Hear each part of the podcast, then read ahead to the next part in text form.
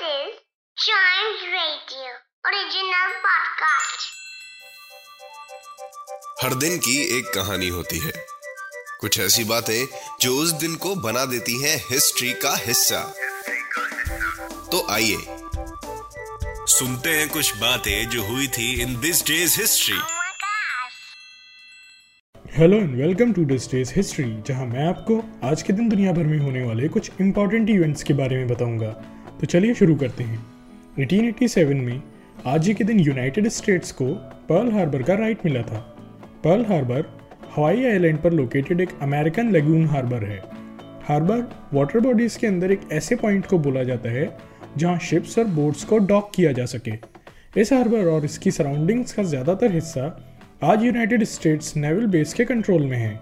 1941 में Japanese navy का इस जगह पर सरप्राइज़ अटैक ही यूनाइटेड स्टेट्स की वर्ल्ड वॉर सेकेंड में एंट्री होने की मेन कॉज बना। इसके अलावा, आज के दिन 1904 में पंचानंद माहेश्वरी जी का जन्म हुआ था। पंचानंद माहेश्वरी एक प्रोमिनेंट इंडियन बॉटनिस्ट थे। इन्हें मेनली फ्लावरिंग प्लांट्स के टेस्टिव फर्टिलाइजेशन की टेक्निक इन्वेंट करने के लिए जाना जाता है। इसके अलावा, आज ही के दिन 1994 में डाम स्टेटियम डिस्कवर हुआ था। डाम स्टेटियम एक केमिकल एलिमेंट है जिसका symbol capital D, small S और एटॉमिक नंबर 110 है। डाम स्टेटियम एक एक्सट्रीमली रेडियोएक्टिव सिंथेटिक एलिमेंट है। डाम स्टेटियम का नाम इसके डिस्कवर होने वाली जगह डार्मस्टेट जर्मनी से मिला है।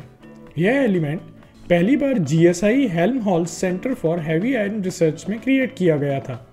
इसके अलावा आज ही के दिन ईयर 2000 में उत्तराखंड ऑफिशियली इंडिया की ट्वेंटी सेवेंथ स्टेट बना। उत्तराखंड एक नॉर्दर्न स्टेट ऑफ़ इंडिया है, इसे देवभूमि के नाम से भी जाना जाता है। उत्तराखंड में आपको बहुत सारे टेम्पल्स और पिलग्रिम साइट्स देखने को मिलेंगे। इसके अलावा उत्तराखंड हिमालय के खूबसूरत नेचुरल इन्वायरमेंट के लिए भी मशहूर है।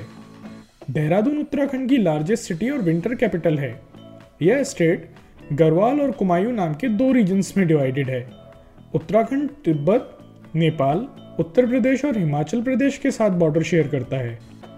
इसके अलावा 2005 में आज के दिन यूरोपियन स्पेस एजेंसी ने मिशन वीनस एक्सप्रेस लॉन्च किया था।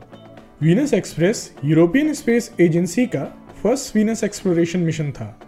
वीनस एक्सप्रेस अप्रैल 2006 में वीनस के पोलर ऑर्बिट में पहुँचा और वहाँ से इसने लगातार साइंस डेटा सेंड करना स्टार्ट कर दिया।